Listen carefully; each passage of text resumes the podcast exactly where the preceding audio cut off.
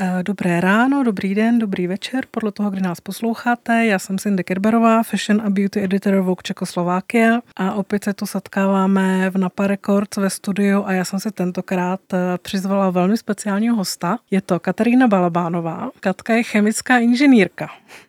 A zároveň má velmi zajímavý Instagram. A Katka je jedna z těch lidí, který já velmi doporučuji sledovat, eh, pokud se zajímáte o kosmetiku nebo se chcete naučit, jak správně pečovat o pleť, vybrat si produkty. Ahoj Katko. Ahoj, přeji krásný den, večer, ráno, podle toho teda, kdy nás posloucháte. Já jsem moc ráda, že jsi udělala na nás čas, eh, protože ty žiješ na Slovensku a ty jsi tady eh, na pár dnů v Praze, takže jsem si ukradla trošku tvého času z dovolené. Katko, řekni mi, co tě vlastně jako přivedlo k chemii a ke kosmetice vůbec? Jaká byla tvoje cesta? Tak moje cesta byla celkem zajímavá. Já jsem vlastně původně chtěla jít nejdřív na práva, ale tam mě nevzali. Tak jsem šla na chemickou, protože já jsem měla chemii díky teda učitelce na střední škole moc ráda. Mm-hmm. Takže to byl takový záložní plán. A teda uh, začala jsem v Bratislavě na fakultě chemicko-potravinářských technologií a pak jsem vlastně dokončila inženýra zde v Praze. A um, co se týče uh, té chemie a kosmetiky a toho propojení, tak vlastně k tomu mě navedl trošku můj manžel, protože on ví, anebo teda vždycky věděl, že mám ráda kosmetiku a teda uh, po tom, co mi zjistili kontaktní dermatitidu na určité teda chemické látky, které se nacházejí i v kosmetice, tak uh, jsem začala studovat to složení a vlastně jsem se začala tomu dohloubky věnovat a, a to byl taky takový impuls. Tvůj Instagramový účet uh, Be Beauty with Katy doporučuji, opravdu ji sledujte. Ty máš přes 32 tisíc eh, followers, což je jako velký zásah, když si to vezmeme, jako že to je ve slovenštině, není to, není to v angličtině, kde by samozřejmě to publikum mohlo být eh, ještě širší. Jak ty vnímáš svoji role vlastně v rámci beauty community, když už máš vlastně takovýhle vlastně počet eh, fanoušků? Co je vlastně tvým cílem? Proč, proč jsi udělala ten Instagram takový, jaký máš? Já jsem začínala vlastně na Facebooku a na, na YouTube před pár lety, ale potom, co teda jsem byla těhotná, těhotná a čekala jsem svou první dcerku, tak vlastně mi bylo jasný, že ten YouTube už prostě nebude tak aktivní, vzhledem k tomu, že teda s malým dítětem se to moc nedá doma. Tak jsem se rozhodla eh, vlastně, když jsem nastupovala na mateřskou, že teda zkusím ten Instagram, i když jsem se mu trošku bránila ze začátku. A vlastně postupem času jsem si to nějak vybudovala a eh, začala jsem eh, publikovat i ty grafiky, které jsou teda podle mě hodně nápomocný, protože vlastně člověk to hned vidí na první, nemusí číst ten text pod tím, pokud ho to zaujme, tak si samozřejmě ten text pod tím může přečíst. Vlastně je to určitá zodpovědnost a já se snažím ty lidi edukovat. Je toho hodně už kolem nás a i těch výroků, i těch eh, směrů a já se snažím vlastně zůstávat v té vědecké rovině a prostě čerpat ze studií a, a edukovat eh, ty lidi, co se týče složení kosmetiky. A děláš to velmi dobře a srozumitelně. Děkuji musím říct, že jsem to dávala i třeba mojí mamince, která o tom jako neví nic, ta vidí prostě hezký obal a proto jí to zajímá. A, ale koukala se právě k tobě na Instagram a řekla, je to dobrý, to je zajímavý, takže to děláš velmi dobře, takže pokud ještě Katko nesledujete, tak opravdu ji sledujte. Děkuji. No. A, protože ona je z těch zdrojů, a, kde se opravdu jako dozvíte, tak jak to je, co od kosmetiky čekat, nečekat. A, a děláš vlastně recenze, recenze produktu a tak dále. Co tě vlastně v péči o pleť jako nejbližší, které je i vlastně, protože těch směrů, přesně jak si říkala, je spousta, ať už to je třeba inspirace Ázií, kde se vrství strašně moc produktů, nebo naopak jako absolutní minimalismus, který zase hodně doporučují dermatologové. Co ty? O, já si myslím, že to je takový spíš u mě takový zlat, zlatý střed. Já hmm. musím vlastně tím, že vlastně recenzuji tu kosmetiku, tak ji musím samozřejmě víc vyzkoušet. Takže kdyby jsem měla jenom ten minimalismus, tak zase nemůžu psát o něčem, například o sérech nebo o, ano, ton, ano. o, o tonerech, eh, který prostě taky ale eh, mají lidi rádi a patří k některým rutinám. A já se stavím spíš eh, na tu stranu, že nemám vyhraněný názor na kosmetiku, mám ráda i tu syntetickou, ale i tu přírodní. Vlastně a musí mě něčím zaujmout, jestli už je to celá značka, nebo je to ten daný produkt, to složení. Takže, takže vlastně nemám jako specifický preference na prostě určitou, určitý typ kosmetiky. Takže taková všeho chuť. Dá se říct, říct, že máš nějaké jako hodně oblíbený produkty nebo brandy? Čím tě vlastně jako musí brand zaujmout, aby se se jako dál dívala na jejich produkty? Teďka, když se podíváme na to, jak ty biotechnologie i to všechno jde dopředu, takže to mě teďka hodně zajímá. Pojení té přírody a botanických složek a třeba rostlinných buněk a vlastně i toho, i té chemie. Takže to mě teďka nejvíc zajímá a pak vlastně mám ráda i tu korejskou kosmetiku, protože tam si myslím, že se setkáme s, se zložkami, které například jenom teď začínají někteří výrobci implementovat, jako když do té kosmetiky v rámci Evropské unie nebo Evropy a případně Ameriky, takže, takže mám ji ráda taky a já vlastně potřebuji, já mám suchou pleť citlivou, takže já nepreferuji výrobky s parfemací a s, s esenciálními oleji, takže já se snažím si vybírat prostě kosmetiku, která tu parfemaci neobsahuje, protože mi nedělá dobře, protože mám citlivou pleť. Jinak uh, mám hodně ráda vlastně hydratační složky a moji nejoblíbenější jsou ceramidy teda. Ty mm. mám mhm. nejradši. A nejvíc mojí pleti sedí. Ty vlastně jako s kosmetikou pracuješ nejenom vlastně s hotovými produkty, ale uh, samozřejmě nějaký jako vývoj a tak dále. Um... Ano, a i k tomu přijdu teďka vlastně po mateřské, když se, když se vrátím zpátky do práce, takže by mě měla čekat změna práce a vlastně a ano, už by jsem se k tomu, k této já vím, části co, Já vím, co to bude dostat. a velmi se na to těším, jaké budou výsledky, protože myslím, že to bude velká bomba.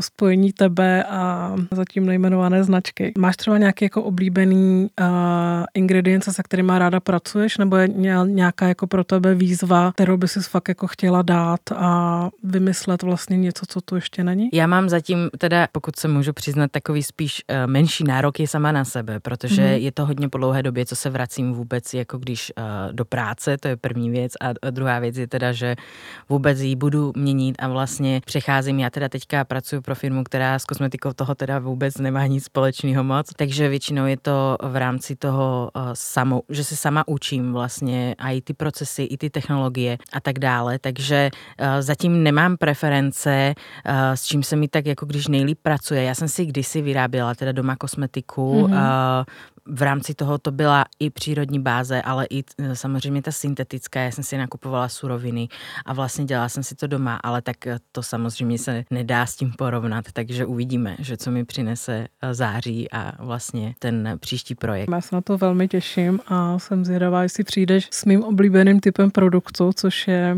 UV ochrana, takže doufejme, že se povede. Ano, to je, to je asi největší výzva, já ano. si myslím, protože UV ochrana je hodně hodně specifická a proto některé značky v ponuce ani teda jako když nemají, protože je hodně těžké ji naformulovat. A nebo spoustu vlastně jako produktů, teda aspoň z mých jako zkušenosti, kde já jich opravdu jako zkouším strašně moc, ať už to je vlastně v rámci jako různých cenových kategorií, v rámci značek, lokální, zahraniční, evropský, korejský a tak dále, tak je pravda, že tohle je ten typ produktu, kde jako uvařit to je opravdu jako vyšší dívčí, aby to opravdu eh, ten produkt byl smysluplný a dal se nosit a nebyl prostě jenom portfolio té značky, jenom s tím, že ho prostě tam mají, ale ve výsledku je vlastně jako nenositelný, což asi ty máš taky, že zkušenost eh, ano, s tímhle. Ano, ano. Já teda se netajím tím, že preferuju minerální filtry, co se týče té UV ochrany, ale ne vždy to těm firmám teda vyjde. I na malou vlastně na dcerku používám minerální filtry, ale tak uh, už se celkem daří, uh, jestli už uh,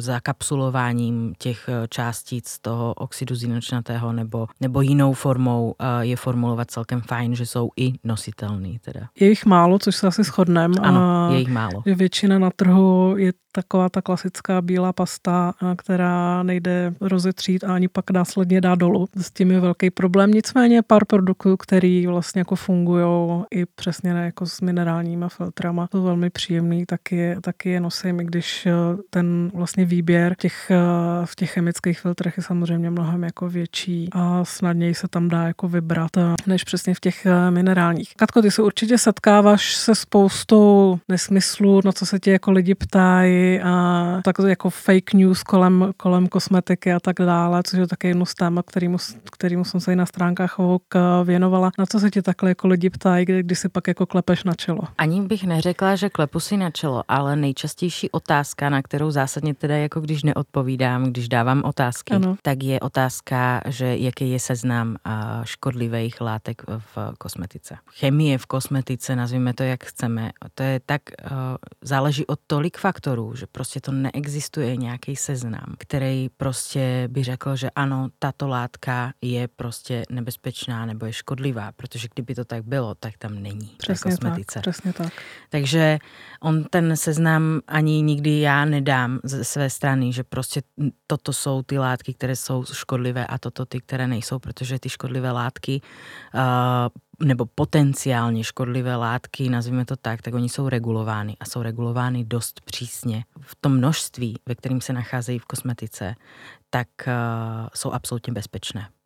Takže toto je asi tak nejčastější otázka, kterou teda já nezodpovídám, protože já se to snažím vždycky tak komplexně mm, poňat a prostě napsat, že nic takového jako není, ale, ale už se mi to mnohokrát, jako když vrátilo zpátky, že pak mě zavalili teda zprávama, že a ta ukazovala takovej seznam a ta takovej. A já nerada zase na druhé straně hodnotím práci jiných i v rámci toho Instagramu. To znamená, že já prostě se distancuju od toho, aby hodnotila veřejně někoho práci, protože každý máme nějakou práci a to, jak si ji vedou, tak to je jejich problém, ne můj. Takže, takže uh, se snažím se k tomu nějak zatím seznamově nevyst, uh, nevyjadřovat a vlastně... A je pravda, že vlastně na, na internetu existují takzvané vlastně jako databáze ingrediencí, ale ty jsou vlastně taky naprosto jako zcestný, protože vlastně jako ono záleží na té celkové receptuře, že ono nejde říct, vypíchnout tuhle látku a navíc máme tak jako přísný vlastně jako pravidla a zákony, že ta legislativa, ať už vlastně v rámci Evropské unie, tak i vlastně jako našich dvou zemí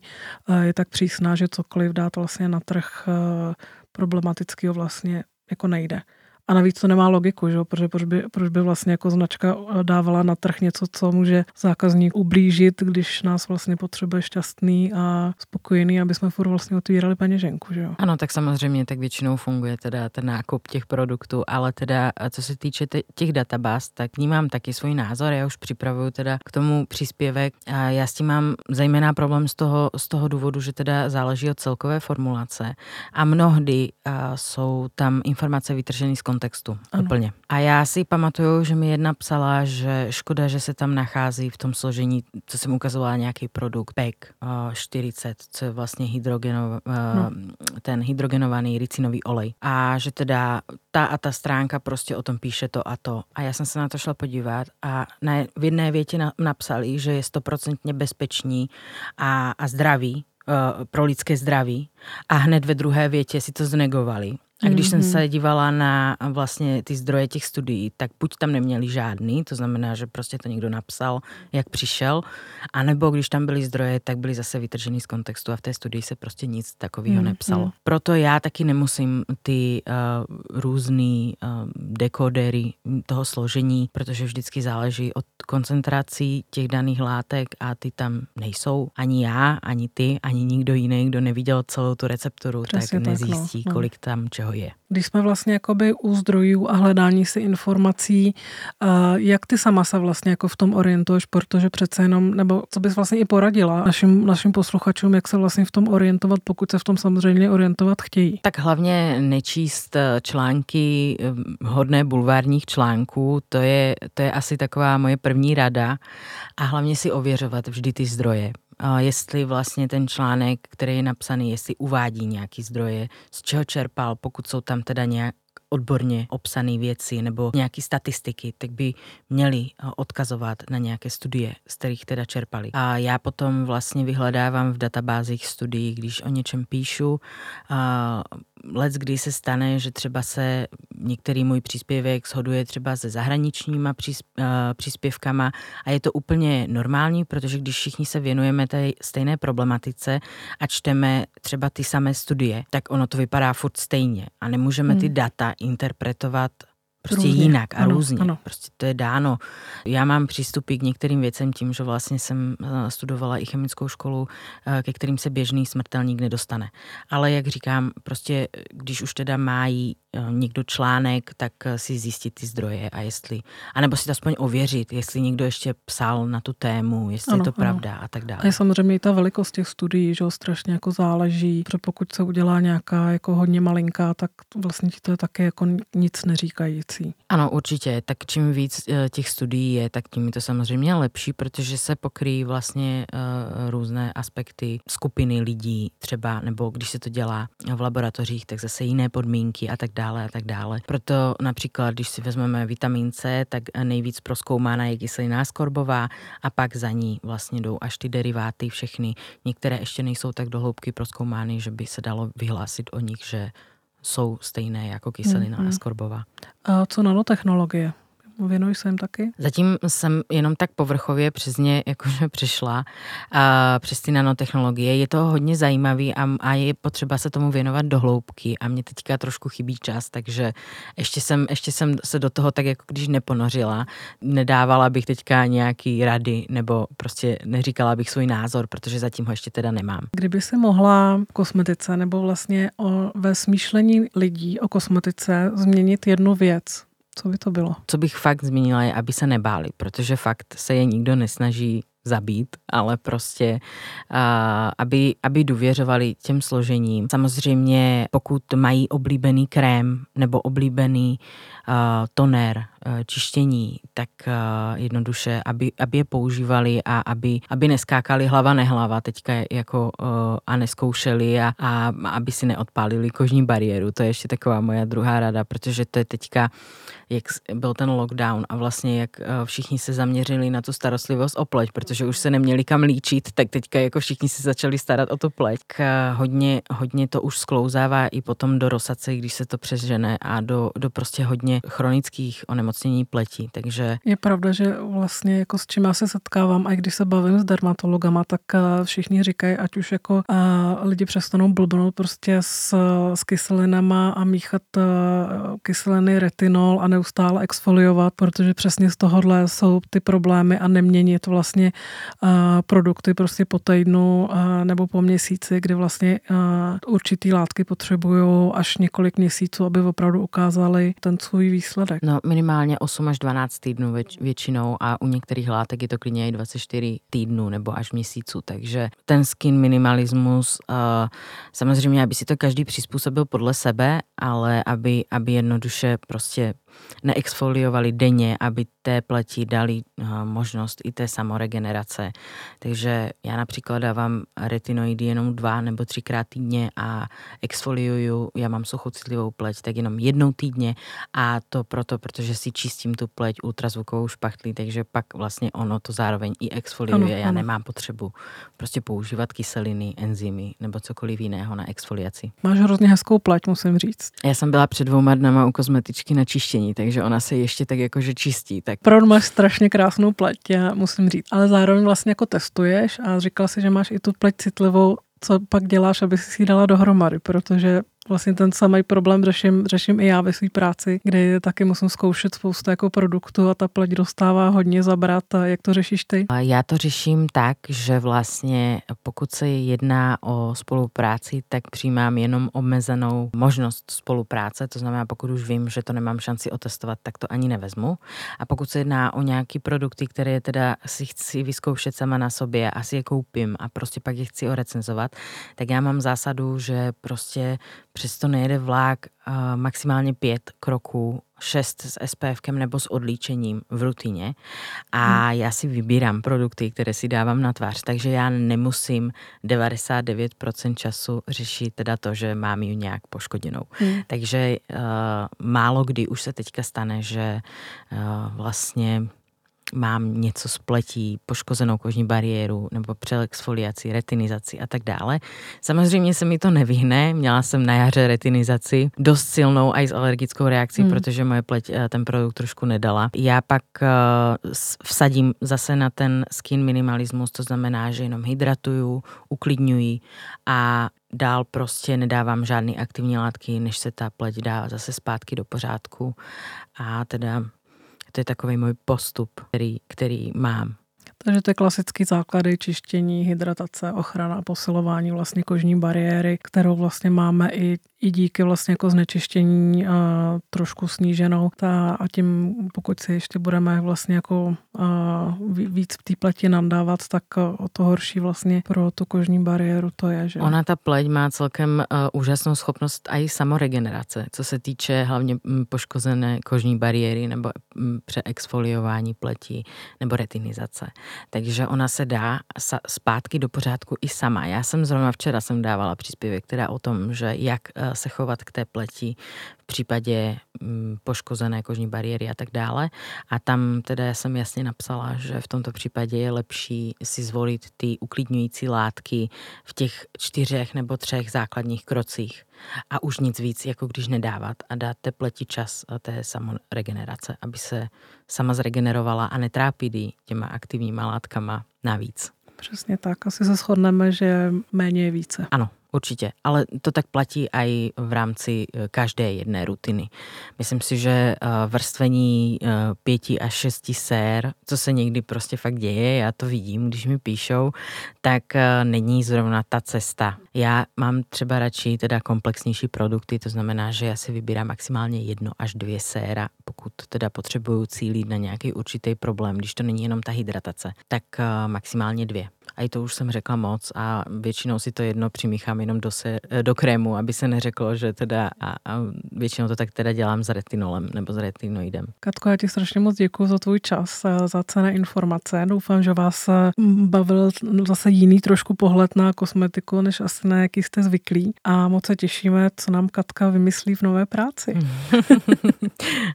děkuji moc za pozvání a přeji krásný den. Také krásný den.